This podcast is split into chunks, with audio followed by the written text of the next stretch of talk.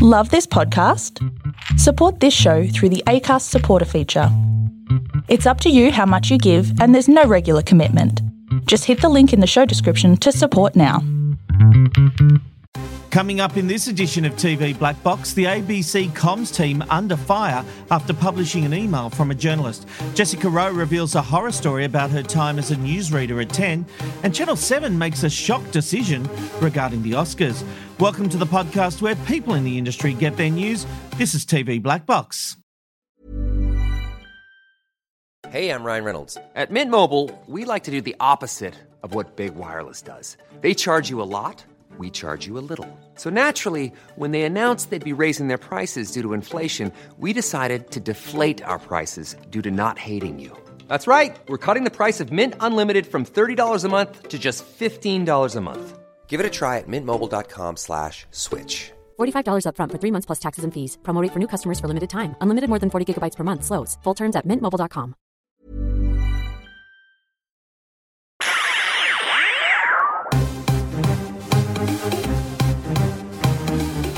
This is TV Black Box, bringing you the inside goss from the TV industry. Hello there, I'm Rob McKnight. A big warm welcome to you and thank you for all the positive feedback we've had about this series of TV Black Box. It seems like 2023 is finally our year. It's only taken about 20 years for us to get it right. TV presenter David Robinson is with us. Hello, Robbo. Oh, happy to be part of the uh, winning formula. TV Black Box producer Abby Mickelson. A big hidey ho to you. Oh, Heidi ho. Um, I am recording tonight on the land of the Gadigal people, and so I just want to pay my respects to them. Viewers advocate Steve Molk is here. G'day, Molky. Yes, good evening, everyone. I'm recording on the land of the Darkinjung Mob, and I want to pay my respects to their elders, past and present. Uh, and I, too, am wondering what the hell is going on. Why did it only take eight seasons? it's like that's Seinfeld, on really. Series 8. Yeah. Let's just say it certainly has been a roller coaster ride throughout the years of TV Black Box. There's been some highs and there's been some lows. We've been cancelled. Robbo, There's a we've big been, announcement at the end of the show. we've been meaning we to came- talk to you. I think we Shit, came wonder what it close to cancelling Oh. ourselves at one point.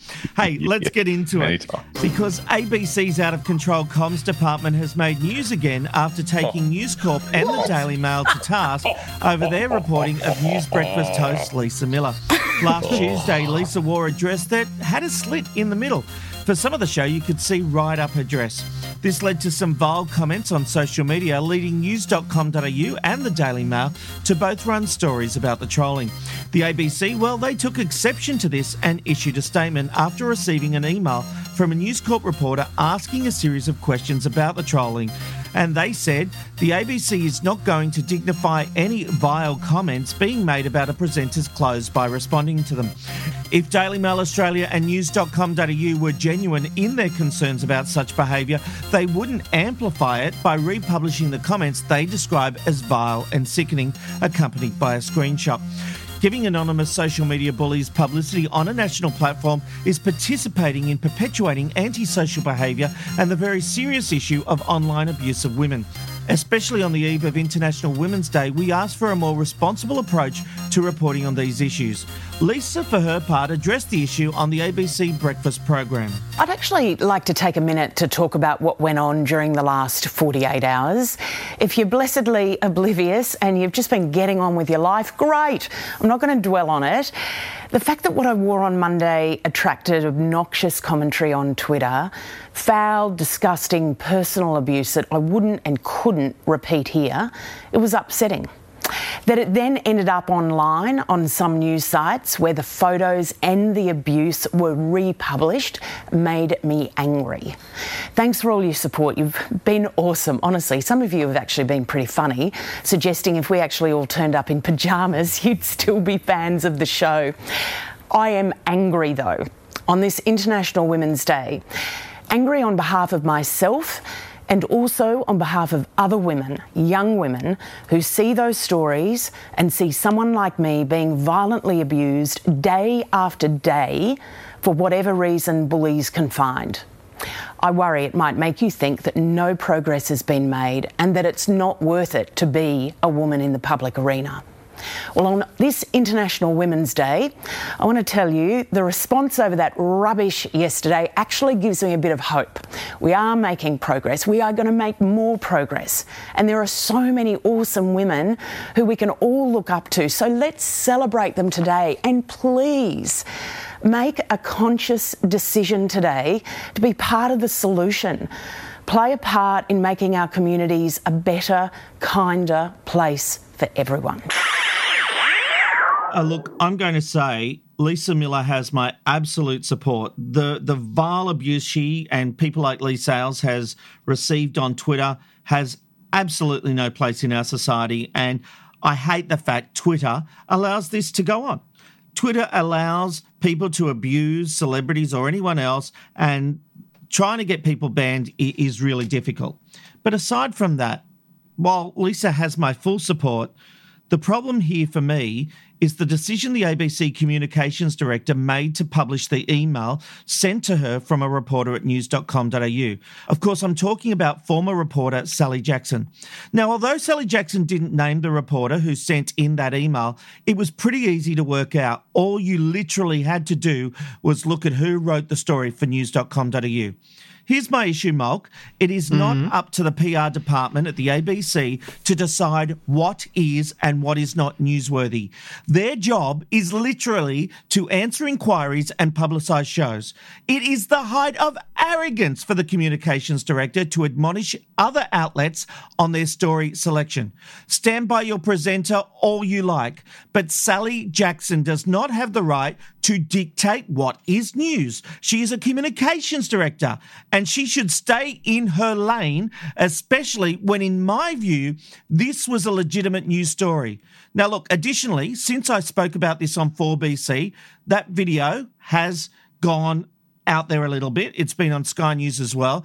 But I can't tell you how many journalists have messaged me in private about Sally Jackson and the way she runs that comms team.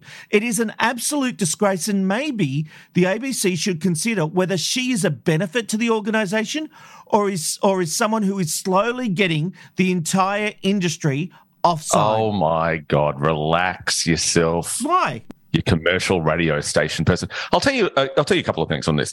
Uh, look, uh, policy departments are there to defend and help people who are on the air. That's what they do. So this idea of you saying that, wait, wait, this idea of you saying that they're only there to field questions and inquiries and publicize shows is rubbish. Uh, they're there to defend and help their presenters. Uh, Sure. On this particular day, one of their major presenters was in trouble. Um, now, you yourself, as an EP, have have gone out against journalists and publications in the past when you've been on Studio 10 to defend your program and to defend your Sure. your stars. You're saying now that she can't do that. so I'm why not. is it good for No, you no. to defend Yeah, your see, stars? The problem for you, Robbo, is that anyone who attack you are one of these ABC lovies who the moment anyone says anything negative about No. the ABC, you hate the ABC and you get the pitchforks out. No, the difference here is, and it's nuanced. The difference here is nuanced. How are they different to the head of publicities at 10, 7, or 9? She did what she was supposed to do. She defended her star, who was uh, on the receiving end of bloody awful, disgusting, vile comments. Not arguing with any of that, but she does not have a right to tell other networks or organizations what they can and can't print. This is a legitimate story. An ABC presenter was being trolled, and news outlets reported on that. Now, the ABC has made this a bigger story by then admonishing these other news outlets. Sally Jackson is a comms person. She's not a director of news or an EP. She does not get to say what is She's an editorial decision. But you're saying that she's making a decision on what they are and aren't allowed to publish. Yeah, she is. She and she isn't. publishing. She can. But the worst thing, Abby, is she published the email from a reporter when that is not how things are done. That was absolutely outrageous. Okay, if I go if I go back, she didn't tell them what they can. She didn't threaten legal action if they published it. She didn't do this.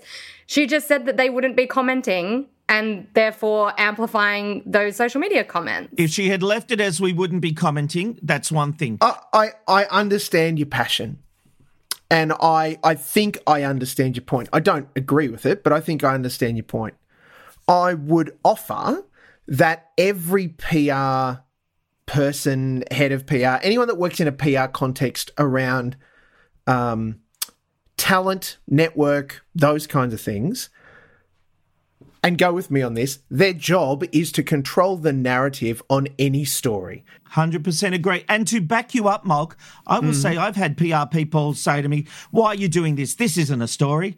That is their job behind the scenes, not to publicly shame people. I'm not. I'm. I. That's the part I, I think I'm most stuck on, given that if I understand it correctly, um, we're talking about Sally Jackson, uh, and my interactions with Sally have look. She is abrupt. She has a very difficult job. At least the interactions I've had have been that she's been abrupt. However, I've understood the reasons that she's been abrupt. I can tell you so many journos have come to me this week and said she's out of control. And and look, anecdotal evidence really doesn't help us. I acknowledge that you've had a lot of that conversation. I haven't had that experience with Sally, other than I've said when I have contacted her, she's been abrupt, but that's because I've contacted her at times when there's a lot going on. So I, I hear all of that. For Sally to be publishing an email without the name of the person who sent it on it, I don't I'm I'm struggling to understand how that's It took me 30 seconds to find out who she was talking about. Sure, but anyone can Google at any point and find all sorts of things, and that is it, it's one plus one often equals two in those scenarios. I appreciate. She didn't reveal the person who sent the email, which is was one of the things that you've claimed in in this Okay, Mark. conversation. Even if that's the case, mm-hmm. when I went on KIIS FM, Kyle and Jackie O, and told the story about how the ABC publicity department had screwed me over on an exclusive story mm-hmm. because they then went and revealed it. ABC publicity ah. were, even though I didn't name the publicist, they were mm-hmm. outraged to the point where they were talking to other networks about it. The Sure. hypocrisy here is, it beggars belief. There- but chat, ABC aren't they lonesome on this, right? We're talking about a very small pond. 10, 9, and 7 are not putting out correcting the record statements and naming organisations and taking them to task like a school mum. not as frequently as the ABC need to, and that is in part because the ABC, I'm sure, have to have a copy paste email that says in this morning's Australian. Finish the rest of the story. Yeah, they are Almost attacked more than weekly, the Rob. others, which is why they have to Almost defend weekly, themselves they have more to publish the something like that because Daily. almost weekly, something like that happens. Somebody Hmm. from the Australians, particularly their media team, This wasn't about something- facts. This was a swipe at a news organisation daring to write a story. It wasn't about ch- a challenge of facts. There were no statements of claims against the facts being No. made. And also, 7, 9, and 10 have done this before No, no, billions but of times. again- News Corp have done it billions again, of times. The Daily Mail does it billions of times. You don't have a clear point here. Yes, the ABC did it this time, but they're all guilty. Sorry. You, you, if you no, look no, at the you just said of. I do have a clear point. You're just choosing to lump it in with plenty of other examples. This was not a. Ye- yes, this was not a statement. Right. No, they no. all do it. They This was not a it. statement about factual inaccuracies. This was a statement of how dare you, and we're now using your private emails to shame the outlet and the reporter Oh, involved. we can step back a little bit from private emails. It was sent from their corporate Yeah, email address. that's right, that's right. And frankly, once you communicate with the ABC, it's no longer private. It Is that the becomes rule, is part it? of. Well, no, no. Okay, Uh, under I'll fr- tell under you what I'm freedom going of to do. inf- I'm going to go under and FOI publish laws, every Rob, piece of correspondence I've ever had with the ABC, and you can see the tone they take the and the way is, they Rob, lie that you're and not. bullshit. You risk all sorts of legal action around that because the ABC are, uh, are, uh, are kept under FOI laws, which means if someone wants to approach them and say, "We want a copy of all the correspondence," That's fine. This was not an FOA case. What a what a what a ridiculous thing. But you know what? Nothing I can ever say about the ABC. The difference here is I will support the ABC, and there's lots of things the ABC does right. But anytime someone dares criticise it, it's people like you guys that won't have a bar and won't listen to the argument and just write off anyone anything anyone says as right wing. You all hate the ABC. 7, 9, and 10 do the this- same thing. If this story, if we copied and pasted this story and it was seven and it was about Natalie Barr, Correct. I would say the exact, literally the exact Me same too. thing. Legitimate story. But, Yeah, but I- we would say the republishing same thing. It's got nothing comments to do with is the not a legitimate component Let- hang on, of let's the take it just quickly. Take a step back. I The agree. legitimate story is that unfortunate framing, unfortunate choice of clothes, whatever it is, something happened. Lisa Miller clothing. The trolling is not a legitimate story. Mm. The, the people us- it commenting. is. No, it's not, Rob. And this is part of the issue that social media has become the story because Jerkface in his mum's basement gets to make Thank a you. comment about it. Who gives a shit about Jerkface These in his vile mum's basement? These vile trolls have forced her off Twitter. This is a perfect example of why she is no longer on that platform. And, And, why do you I- have to publish the comments though? And you why can write can't about it say without that? amplifying it. Do you know Why what? can't you say that without going, here's all the horrific I did not make that editorial decision, Abby, so I'm not going to answer that. But what I am going to say is they have the right to. All right, let's move on because TV personality Jessica Rowe has called out sexism in the industry on her podcast, The Jess Rowe Big Talk Show. In a special International Women's Day edition, she recalled a story from 1996 where she was sidelined for being a woman. Let me take you back quite some years ago when I was a news presenter at Channel 10 in Sydney. Now, I was reading the five o'clock news along with a male co host. This was a job that I ended up doing for 10 years. When I first started this job, yes, I was junior. I didn't have the experience that my co host had, so I knew I had things to learn. But let's fast forward the clock. Six years later, it was, and I still was not able to read what we call the main news story. So I said to my boss, Why is it that Ron gets to read the lead news story and I don't? I knew what the answer would be, but I was still gobsmacked when my boss told me the answer with not a hint of sarcasm in his voice. He said to me, Well, Lovey, that's because Ron's a man and you're a woman. Can you believe it? This is not that long ago. Yeah, it's interesting. Um, I remember Jess telling me this story when we were working together at Studio 10 because I had this crazy idea to reunite her and her presenter. I remember this. I remember this. and this and yes. just said, "Oh dear Rob, best intentions in the world." Just so you know, No. And look, she played it up, and and it was fine on air, but. It has sat with her for some time, and I've never spoken about this because it's her story to tell. But that is the bullshit that she had to go through in this industry, and and I love the fact she's talking out about it. Now, having said that, Ron Wilson has always seemed like a fine person to me. I've only met him a few times. I, I like him. I don't know if this is about him and him wanting that or whether it was because it was determined by the news.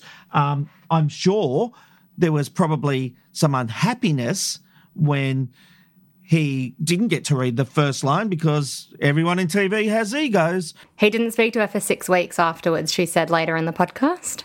Holy shit. Yeah. We've come a long way, Abby.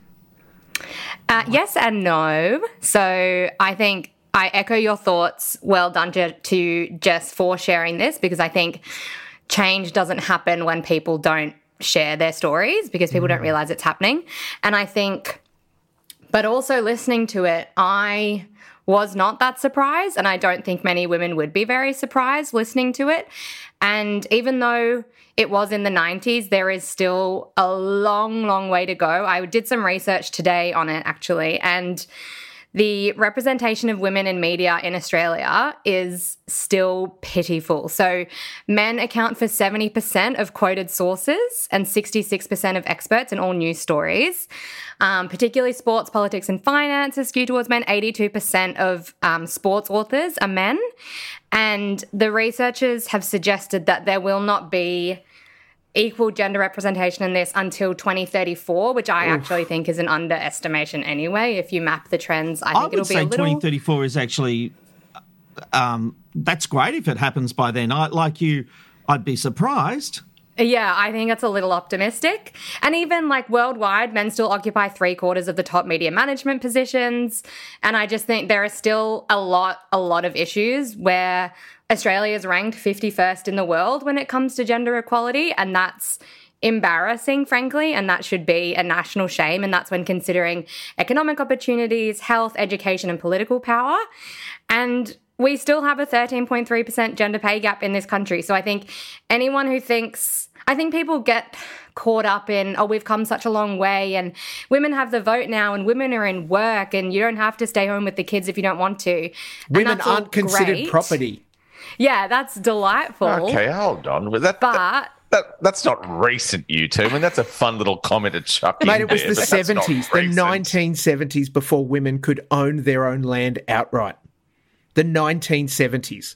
But it's ju- and but people think we've come a really really long way, and we have come a long way, but there is still a lot further to go, which I don't think people quite realize. I, I I don't think anyone disagrees with that. To be honest, I I think there is a long way to go. It's a Taylor's oldest time. So if you remember Seven Nightly News in Sydney with Ann Sanders and Ross Symonds, um, they never spoke to each No. other. So six weeks seems like a very Ooh. short time when it comes to um, a double header. It's a female and a male. They would walk into the studio, very icy studio. Now, anyone's been in, in a TV studio, know the aircon's always up. This was Antarctic, uh, as my understanding. Um, they would not talk to each other, and that's why if you can ever watch old clips of them when they do the uh, the banter, you could just imagine. Remember that scene from um, Anchorman where they're, it's going over the credits? I saw it the other day. Look it up on YouTube; you'll love it. Where they say "You're a," fuck, you're a all of that kind of thing. But it's it's just one. It, it's just a They thing that were happened. civil It to is- each other, but yes, there but were they issues. were civil, of course, but they never spoke really, and that's the thing. And I'm not saying it's you know bad or you know, of course it's bad, but to get to read that lead story is just one of those massive things. And Abby's right. There's such a long way to go. I, I know we haven't spoken yet about the ABC on the podcast, so let me just quickly put something in there for you. Um, the ABC has a very clear policy of if you're getting talent, whether it be for television or radio, um, you have to find a balance. So yes, on the books there might be, um, you know, five male. Um, experts in a field well our job is to go and okay yep we can get two of those male experts. No worries. But we are going to go and find and the onus is on us to go and find the other two talent that are female And that's who are also experts in that field. Mm. absolutely. And that is a great thing that is done there Mm. and that is across the entire organization. So i think that's really important. That goes a long way uh, to to helping us get to 20, 20 2034 which i hate saying that Can, can I just say, as a producer, I have never thought twice about whether I'm getting a male or female expert. I think you'll find you'll find though that it, it naturally happens. What with me? So you'll sit there and you go, no, no, with just with anyone. with anyone. It's a sub, it's not always as blatant as I don't like women, they're not coming on my No, show. of course not, of course It's a very subconscious thing. I I can honestly say I've never cared. Yeah, I understand that, and neither have I. But we, th- there's just this thing where you look up the list of going, okay, so we need experts on podcasts. So we've got Mr. Nichols, Mr. Jeremy, Mr. James. Uh, actually, I'm going to go a little bit further in the list and find uh, Mr. Uh, Mrs. Nelly or you know Miss Jenkins. I mean, also get them as part of it. Hmm. That's the whole point. And that I think is what's going towards a very clear understanding of bridging that gap. Hmm. Okay. Well, there's some scuttlebutt on who will be hosting the Logies this year. A report today in The Australian suggests Sonia Kruger and Chris Brown will be doubling up as the hosts of the event that will happen in Sydney on Sunday, July 30, possibly at the Star. Molk, I actually don't mind this idea. oh um, my God. Well, um, look, let's go with this in two halves. It makes complete sense that given that Chris Brown will have been with Seven for about four weeks, that they should thrust him into the centre of the limelight on their big vehicle to show off all of their talent. That Why makes not? sense. Look at us. We've got Chris Brown. Why not? Sonia Kruger is a lovely person that is teetering on the edge of being so incredibly overexposed at Seven because they use her for everything. She's great Eddie talent. McGuire. She's the Eddie McGuire of She's the current great time. talent. The ch- the problem is that if you see too much of someone, you tire of them no matter how good they are. And we are seeing way too much of Sonia Kruger. But she's not on every night. She's not like the host of the news or the project. She comes in for a series Not here, a series there. I I don't Yeah, really three the series back to back is a bit hard to take last year. I've, I've got to say, I've been trying to dig around on this one today, and God, my sources were being cagey, and all I could get was, yeah, they'll certainly be part of the Logies. Oh my god! Look, Uh, I, I, think it's great that Seven's using Chris Brown, Dr. Chris Brown, rather. Um, Yes, thank you. I think he's got a show on Seven Bravo called Insomnia. Um, if you can't fall asleep, you can turn on to All right, all of his work, all. You- his we know you don't you can like also him. watch him do all of his comedy, no, Mm. inverted commas. Um, if he hosts the Logies, the Logies are dead. Uh, no. In 2023. foil with Julia. He'd be a great foil with Sonia. I, no, Julia was great. Anyway. Brown was not. Brown was Brown. Brown should change his name to Beige. Oh. oh, John. You've also you've talked a lot about the Logies and how it needs the showmanship and the Yeah. excitement. Correct. I don't think Chris Brown is that person. He doesn't have showbiz. No, he doesn't. The other thing, I was thinking today about who I thought should do it, mm. and Oh. I was horrified to find out because I thought I thought they should have an Aboriginal person host the Logies. And Who? Do you know? Do you know? Oh, good question. Who? Do you know how many Aboriginal presenters are on the network? Channel On Channel 7, is it zero? It's zero, correct. They're the only network in Australia with zero Sorry, there's Aboriginal repeats of presenters. Great Outdoors with Ernie Dingo on 7 Plus. That was made 20 years Yeah, ago. I'm- Yeah, I'm so they were doing it before it was working. woke. Currently working, that is embarrassing. And so if Sonia and Chris Chris are the best we've got, then I think that's a real shame. But Yep. There's there's some um, bigger issues around the Logies though, with Seven landing them in Sydney though, isn't there, Rob? Including uh, that story went on to talk about the fact that uh, the Palaszczuk government's incentive to have networks, you know, fly their talent up to the Gold Coast for the Logies, somewhat you can understand, and that's all part of the the funding package. That Seven have said that that doesn't exist anymore. Yeah, well, while that was a good thing, the, the, the thing about it is that none of the stars essentially were at the Gold Coast that were going to the Logies, right? The Everyone had to stars. fly in ostensibly. Everyone yes. had to fly up. When they were in Melbourne, yeah, you had to fly some people down from Sydney and maybe a couple of news presenters from the other markets, but that was it. With it being in Sydney, you're going to have a lot of stars already in Sydney, and yes, you have to fly a few up. This doesn't change anything except the networks would obviously love a rebate, but it's just back to situation normal. They never used to get a rebate to. They never used to get a fee for bringing people to the Logies. To Melbourne. Sure, that's but right. the business was also never as tight as it the proverbial duck's butt that it is now, right? Financially, it is quite an expense, and, and I think it was this, this the same article in the Australian where they went on to talk about the number of shows that are made in Melbourne that would mean the amount of stars that would have to be flown up. Now, this is the Sydney Melbourne entertainment capital rivalry writ large, right? Like it's all of that all of the time. For Seven to hold it in Sydney makes sense. That's where their head office is and they want to show off all of those sorts of things. And we know the New South Wales government will have helped incentivise it, just not to the same extent that the Palaszczuk government did um, Yeah. to get it to the Gold Coast. Yeah. And, and look, the fact is, networks might make a decision that if you live outside Sydney and you're not nominated, you have to pay your way if you want to come, or you don't come, and they'll only Put them bring in a up the ballroom and we can do a live cross to them, Rob. that Oh, never goes badly, Jesus does it? Christ. Good deal, Matt. You know that people have to pay for their own stars on the Walk of Fame? Yes, I did know that. Same thing. It's about And we could get one, Robbo. so all the celebrities that you see, they apply and then they have to mm. pay for it. It's coming their out of their manager own does. pocket. Hila- I love that. Yes. All right. Ten Me News. Perth is going local again, at least for the time being. From tonight, anchor Natalie Forrest will present the West Australian edition of 10 News First from the network's Perth studio. The changes come after Narelda Jacobs exited the presenter role late last year.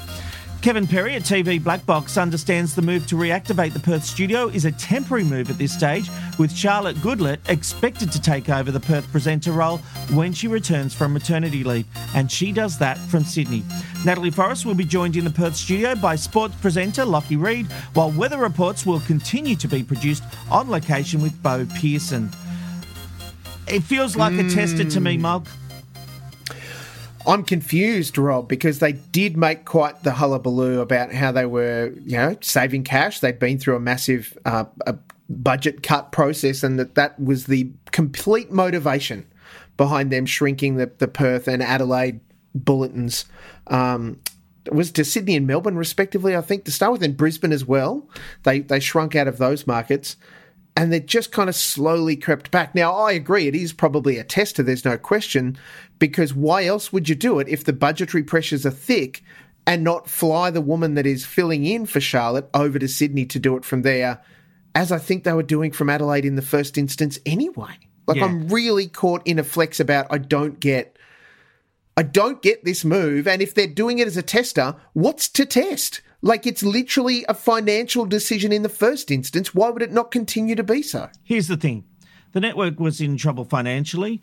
The last reporting that I have seen is 2019 financial year, where Mm. they were under by 3.4 million dollars. I want to say.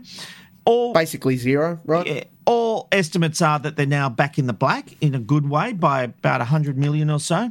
And so Yep. that then allows you to have some money to reinvest to the things you pulled out, you know, especially if you didn't want to make those decisions. So this might be the network mm. going, we're putting the money back in, we're going to try it, we're going to see if the ratings lift. They obviously have felt a big downturn in the ratings in Perth. So this mm. might might be helping them, but all accounts seem to be that Brisbane will not return to a local news service. Mm, that strikes me as strange. I think Perth loves local for local. I think Brisbane, I we will never see that come back at this stage anyway. But I think Perth needs a local service, and that's what they've been missing. Yeah. Just sorry, Robert. You don't think that Brisbane is as parochial as Perth? Is that is that what you're getting No. at, or really? No, not Oh, at all. dis- Especially for ten news. No, no, for ten news. No, I don't. I don't believe so. I think they will take the broadcast. They will do that. But Perth is about Perth. Is that the If outcome Perth- though of of Yep. ten having treating Brisbane like its poorest cousin anyway? Like, is it has it been such a long Uh, process that now like the audience is like, we don't care. I, I agree with you actually, Mark. Yeah, look, obviously Brisbane's the third largest market. I think that you've got Brisbane, Sydney, Melbourne, and you've got that kind of country. Mm. You've then got a foreign country over in Perth, and that's very, very different though. It is another nation. So I think that you the West. can exactly. So I think you can have a broadcast um, that, yeah, not great. Mm. Um, we probably wouldn't put up with it for seven and nine. We probably would not like that at all. If seven and nine tried that on, they would lose viewers like that. They would disappear in a flash. It's yeah. Um, Perth, I think you you must have a local market. Perth knows if you're not in Perth because they don't like you if you're not in Perth because you're over east. Now over east is fine, no worries about it, but you're not Perth. Yeah. So don't say you're Perth Yeah. News. Don't call yourself Ten News Perth.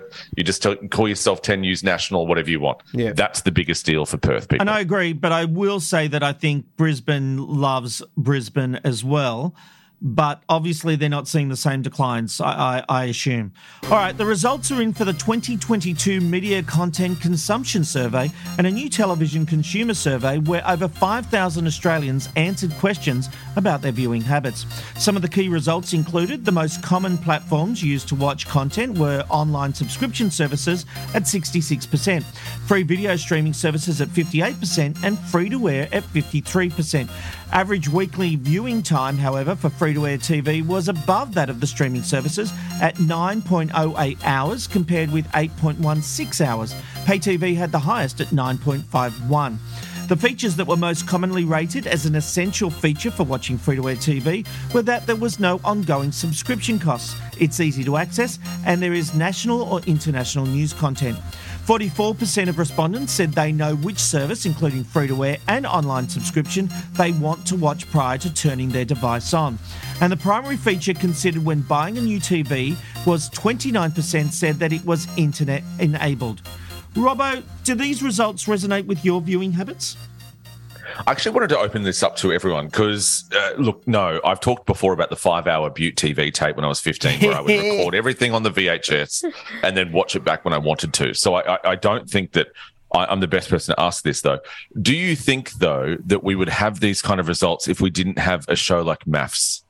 Like that is, I, I believe that you can really go back into the fact of well, we're watching that because, and then it gets such big numbers. So that's obviously going to um, have a have an effect over a large uh, proportion of the respondents for these for this survey.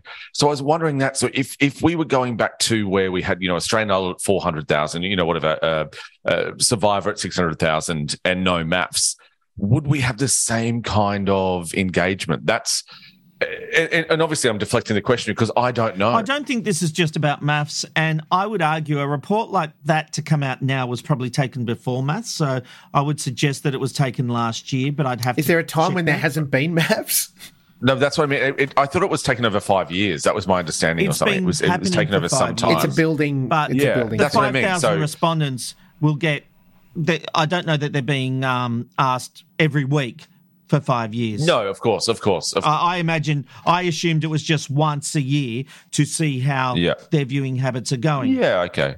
Um, But I, I think that free to wear still is a big puller. And this is the thing for all the negative commentary surrounding free to air TV, it's still the biggest game in town. No one, no event gets a bigger audience than when everyone watches something on free to air TV, whether it's a sporting event, whether it's married at Yeah. first sight.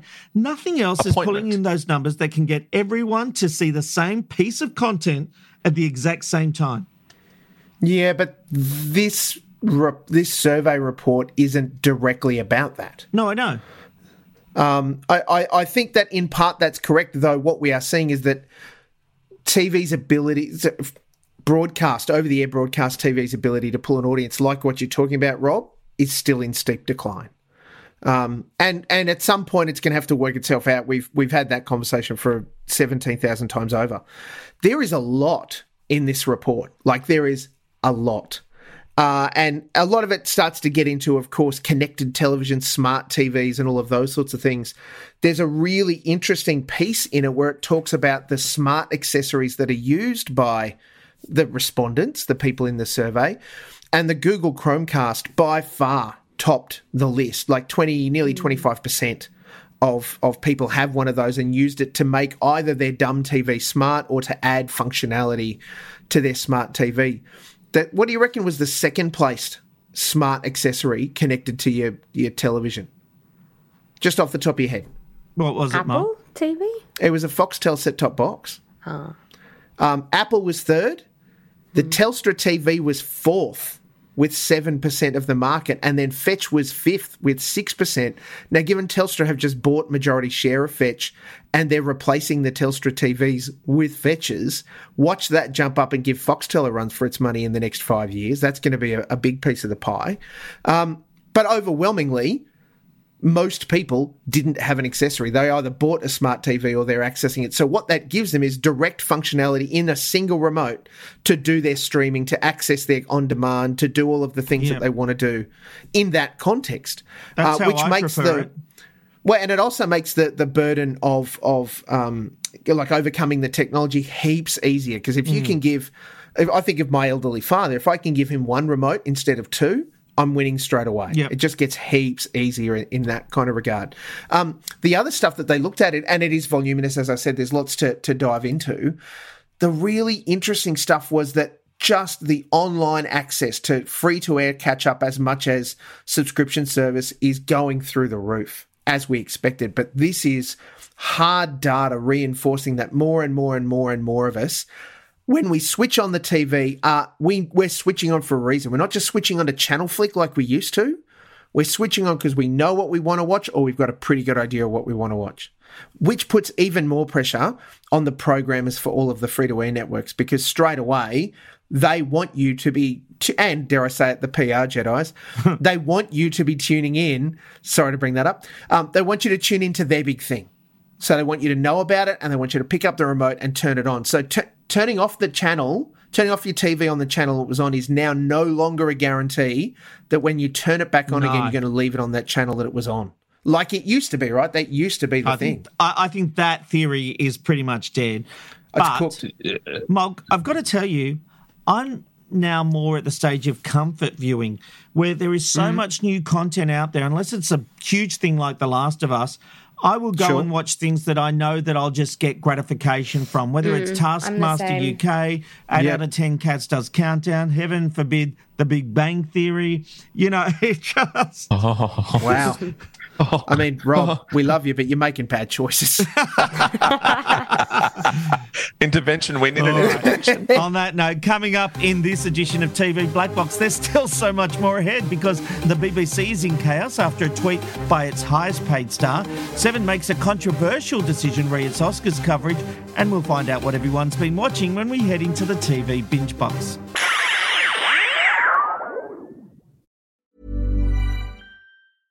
Ryan Reynolds here from Mint Mobile.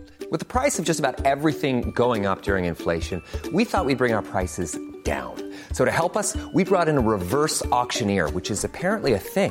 Mint Mobile unlimited premium wireless. Ready to get 30, 30, bit to get 30, bit to get 20, 20, 20, bit to get 20, 20, bit to get 15, 15, 15, 15 just 15 bucks a month. So, Give it a try at mintmobile.com slash switch. $45 upfront for three months plus taxes and fees. Promo rate for new customers for limited time. Unlimited more than 40 gigabytes per month. Slows. Full terms at mintmobile.com. Well, the BBC has been in meltdown this past weekend after presenters and pundits staged a mutiny in solidarity with Gary Lineker. He was forced off air over a tweet about the UK government's asylum crackdown. Lineker, who has hosted Match of the Day for almost a quarter of a century, has been embroiled in a row over impartiality after comparing the language used to launch a new asylum policy with 1930s Germany. The comparison saw Lineker suspended from the helm of the popular BBC show, and that led to several other pundits walking out to support the BBC's highest paid star. Match of the Day, a British institution, only ran 20 minutes instead of an hour due to a lack of expert commentary and interviews. This was the tweet. We take far fewer refugees than other major European countries. This is just an immeasurably cruel policy directed at the most vulnerable people in language that is not dissimilar to that used by Germany in the 30s. And I'm out of order? A statement from the BBC says that Lineker will not be returning to his long-time presenting role, and I quote, until we've got an agreed and clear position on his use of social media. This is an interesting one because you could take some similarities to the ABC here. 100%. This is a guy who is not part of the news division. Now, what are we expecting from our public broadcasters? That everyone is impartial or just our news people? This is the question here whether he should be lumped in with journalists when he is a presenter, albeit the highest paid presenter at the BBC. What is the line, Abby? It's hard because I, I mm-hmm. understand people's need or want for impartiality, but impartiality can actually be really, really damaging and it can lead to, it can allow propaganda to thrive. His comparison to Germany, I do not think was out of line. I have made that exact comparison when talking about the ABC here before, in that it's all fine and good to say you should be as impartial as possible, blah, blah, blah. But when people's lives are at stake and you're seeing something that you clearly define as right or wrong or unethical, I don't know how you can be impartial to that when that impartiality is actually passively encouraging the problem and you are therefore complicit with the problem and you're complicit with people's lives Well, well that's destroyed. a viewpoint. Okay, so it, it, it- it's a viewpoint. I don't have a problem with his tweet. In a free and democratic society, I believe that he should be able to hold his viewpoint. He's not a journalist. I think it is different if it comes from a journalist or someone in a dare, dare I say communications role at a certain Oh my God. at an You organisation that's run by that's paid for by the government. Um, so I, I genuinely, and I'm intrigued to see the support this guy got and that affected their whole programming lineup. Yeah, I love it. Well, it did. And because um, someone from BBC News sat down with the BBC Director General and said that this probably wasn't the right thing to do when people don't trust you. Uh, and that was actually quite a good thing where, where journalists from the same organisation can question someone who is at the top echelons of that corporation. This is the thing. I've been on air with both commercial and with uh, the ABC, both of which, no, you don't get to decide what you want to put on social media. That's true. No, you don't. That's That is- actually true. That is a simple friggin' fact. If you want to have a platform, which you do, and you have that platform to do where you talk about sport, or you talk about news, or you talk about whatever you'd like, that's all tickety boo. That does not give you free reign then to use that platform that is provided to you by a network or a broadcaster to spout your own personal views. That's just what it is. So anyone who wants to challenge that has has, has not worked there. but then the moment that you're on air- line with that though? No, no, what the, the line is this the moment you're on air, you don't get to spout those. If you want to have your opinion, you got you have a dinner party or you um, you talk to some friends. You don't get to you don't get to do it. That's the whole point. You you if you've got a microphone in your hand or a microphone in front of you, whether it be a radio studio or a television studio, that's what you have. The employer can dictate to you what you can do. There are social media policies. Channel 10, wait, that's right. So Channel 10, for example, and the ABC have very, very, very clear social media policies. Now, if you don't like them, that's fine. You can then get off that platform. But that is the that is the reality of being on those platforms. If you want the mic in your hand, or the mic in front of you, there are rules that you need to abide by. It's simple as that. I, I, I agree, Robbo, and that's part of the cost of business, isn't it? That when you sign on to roles like this, whether you're getting paid ten pounds or ten million pounds, um, and and look, Lineker comes in as Rob said in the intro, twenty five years in this role. Yeah, he and before that, a much loved Premier League football player, right? A toast of a toast of the the league. It's an interesting play because there is no question he would have been under some kind of social media policy and he is dealing with the outcome of that. And to his great credit, has not commented about it subsequently, has is sort of letting it all play out. The Just, challenge is when made it known that he wasn't walking away from match of the day, that they took yes, him off. The BBC were initially suspended. trying to make it sound like he stepped back, and he yeah. made it yes. clear that yeah. that was not the case. I, and I think yeah. clarifying that is not outrageous and no, not unreasonable. That that I've been suspended based on this. End of that's all I can sort of talk about. I tell you what, um, government comms people, you can't trust them. Oh my oh, god! Shut up! The, the interesting part of this is when you're someone like Gary Lineker, who has a huge platform and a huge following. Um, not just in a social media sense, I mean in the fact that there are lots of people who are fans of Gary Lineker. Mm. To speak out about, to Craig Foster it, to speak out about something that you are yeah. deeply passionate about and something mm-hmm. that you see as a great injustice knowing full well that you will probably be suspended, if not possibly lose your job for doing so. You weigh that up very carefully. I don't suspect, mm. uh, sorry, I suspect that this was a tweet that he wrote and like it wasn't on the toilet. I think this is rubbish. Yeah. Bang. I think he has absolutely thought this out and and sent it out.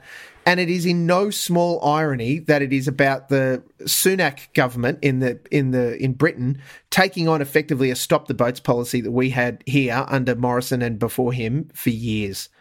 Uh, it speaks. Yep. It speaks to his passion on the topic. It speaks to his understanding and the fact that he himself played in many teams where there were were blokes that came from some pretty difficult positions. So he would have first-hand experience in dealing with people who have been in those positions. It's quite right that he should do it.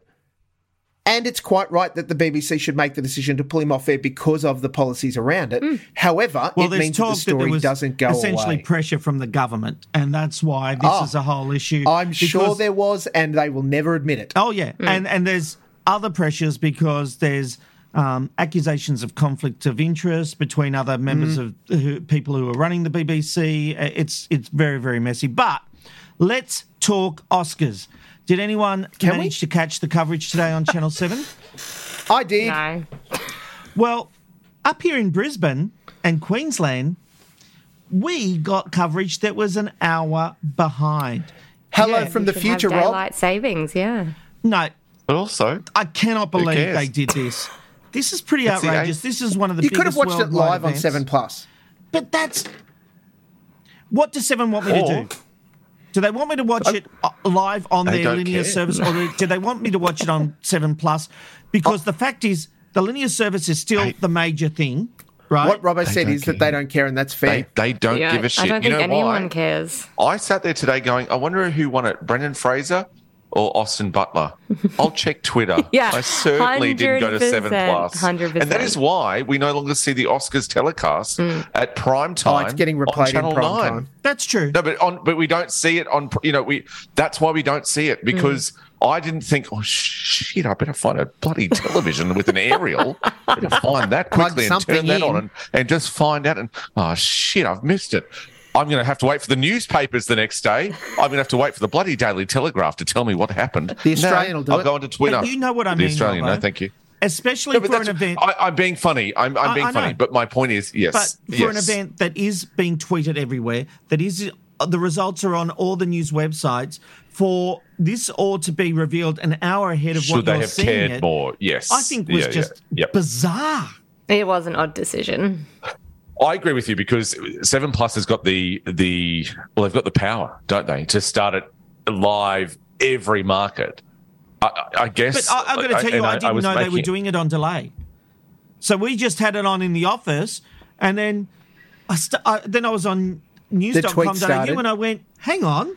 I, I agree with you, Rob. I think that especially for the Oscars, and especially for an Oscars where so many people had a ha- had an interest in it. We've we've got Jamie Lee Curtis. All of us grew up with her. Brendan Fraser. All of us grew up with him. Um, Elvis, especially in Australia, an Australian film. Well, the essentially, Academy you know what I didn't mean? care about Elvis. All- but but all of that kind of thing is what I'm saying though is Seven Plus should have gone absolutely. This is live in all markets because No, in the Seven previous should have aired years it live in all markets. Yes, okay, but in the previous years, we've had too many art house films that no one cared about. This is the Oscars that people cared about. We should have we should have seen it in all markets. No, I know, but Seven went big. They had people over there. I just can't believe they did it on delay. But look, it's time to open the TV binge box and find out what everyone's been watching. Abby, what have you been watching? Um, so I've been watching the second season of Next in Fashion on Netflix. Um, it was cancelled after its first season, but then it came back a couple of years later uh, with a slight host change. So it's hosted by Tan France and Gigi Hadid. Tan France is from Queer Eye, and obviously Gigi Hadid, very famous model. Um, used to be Alexa Chung in season one, and I will say I do miss Alexa. They had a really, really good dynamic. Gigi's good, but I do miss Alexa. My one complaint with it though is that the elimination results are revealed in the next episode. So every episode ends on like uh, a, and the person going home is, and then the credits roll. And yeah, Lame-o. for a show that's it's put all 10 episodes, I think it's 10 episodes, all episodes were put out at once. So I don't understand their point for that. We're not hanging around for next week. All I'm doing is then just watching the first 30 seconds of the next episode and then closing it. Like I don't understand why they've done that. It's just annoying more than anything. Um, but other than that, it's pretty good. And then the other one I've been rewatching is Wentworth on binge, which I You've just watched that, doll. yeah, I know, I know. I watched it. It was 2021. It's two years ago now. But She's I, comfort watching it now. I am comfort watching, although it's not a very comfortable show. But I love. it's not like Robbo will tell you. We were living together, and I would just shut myself in my room for hours and watch this what? show. I freaking love it. Um, yeah, so I've just been rewatching that and just love it even more. Maybe this time around. Fabulous. Robbo, what have you been watching?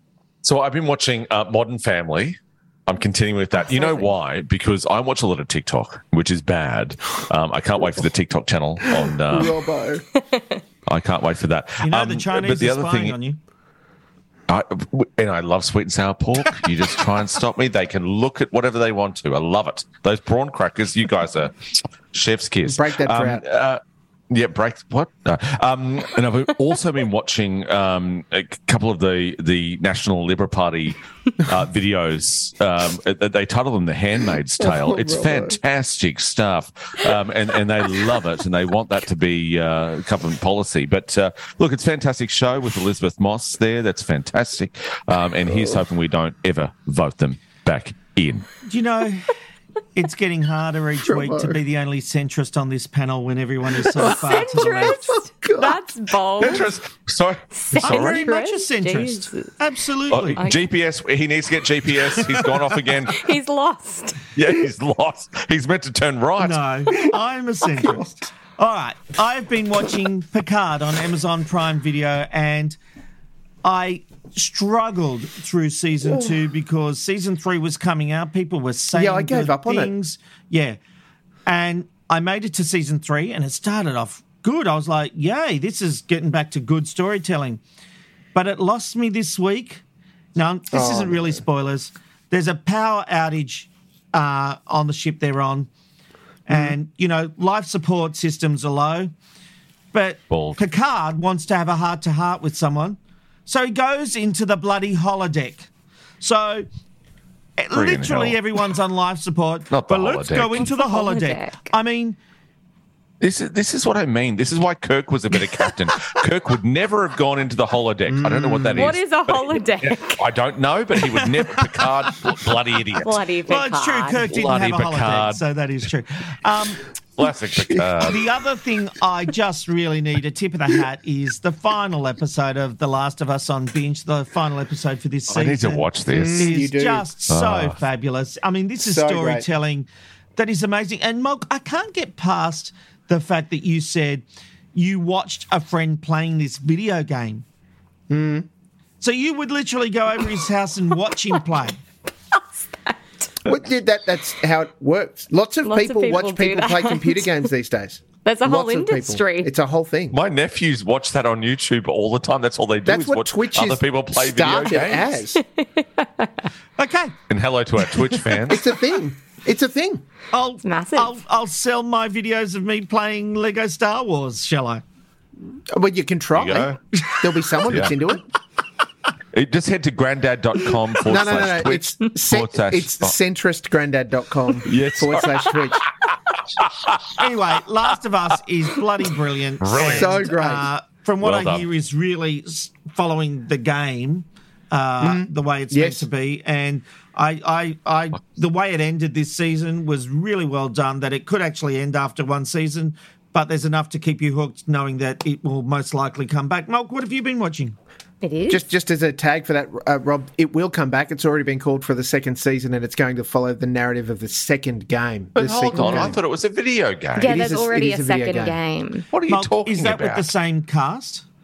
Uh, I'll say yes, except that it is an amount of years later. So um, Ellie, the young girl that is season one, has grown up somewhat. Well, that'll be easy for the actress because she's like 28 playing a 14 year old. I'm, I'm sure that if Bella Ramsey maintains the role, she'll do fine. Um, but yeah, so. is a, it is an amount of time. Well, it's an amount of time later, and she's playing a, a young teenager in this. Who knows? Yeah, I Or think they'll recast it. I suspect they will. I don't want to speak too deeply in it because none of that has been confirmed, except that Classic it is coming Hollywood back and it will follow the second game for the second Yeah, series. just monk. Rob, I've uh, been watching about a thousand shows, but I'll, I'll only talk about two because otherwise Abby will punch me in the face. Um, we all will. me, well, She'll hold you down. We'll punch you. figuratively speaking.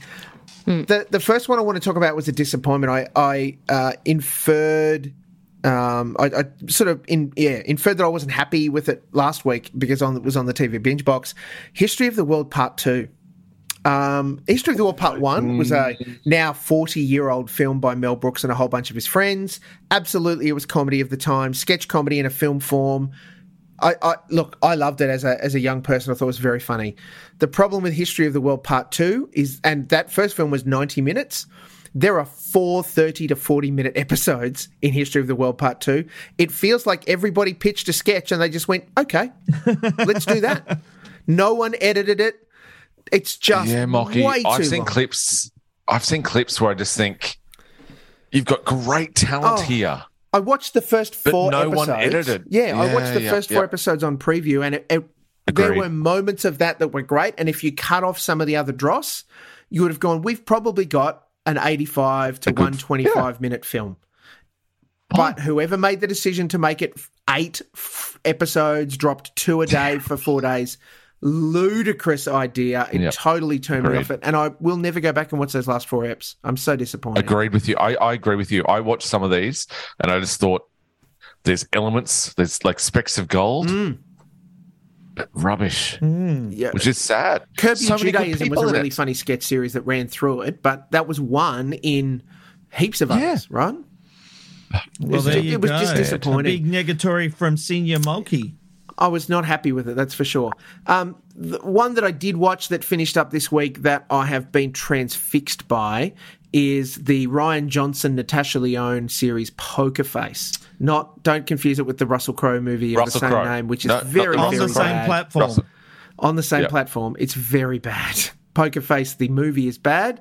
The series by Rian Johnson and Natasha Lyonne is excellent. Yes. And Oh. it Really finished in a wonderful spot where they could have again just left it there, but we already know it's got a season two call, and I think that is going to be fabulous. I cannot wait to see it. The final episode did hmm. nothing that I expected. And I loved that so hard. I thought it was a really great wrap up. So that's available on Stan, Poker Face, and History of the World Part 2. You can go looking for it because it's shit. Thank you, Mark. And that brings us to the end of this edition of TV Black Box. For more exclusives, insights, and opinions, go to tvblackbox.com.au. Abby, Robbo, and Mark, thanks very much. We'll see you next week.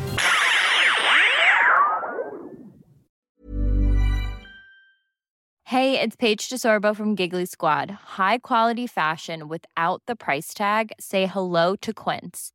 I'm snagging high-end essentials like cozy cashmere sweaters, sleek leather jackets, fine jewelry, and so much more. With Quince being 50 to 80% less than similar brands. And they partner with factories that prioritize safe, ethical, and responsible manufacturing. I love that. Luxury quality within reach. Go to quince.com slash style to get free shipping and 365 day returns on your next order. Quince.com slash style.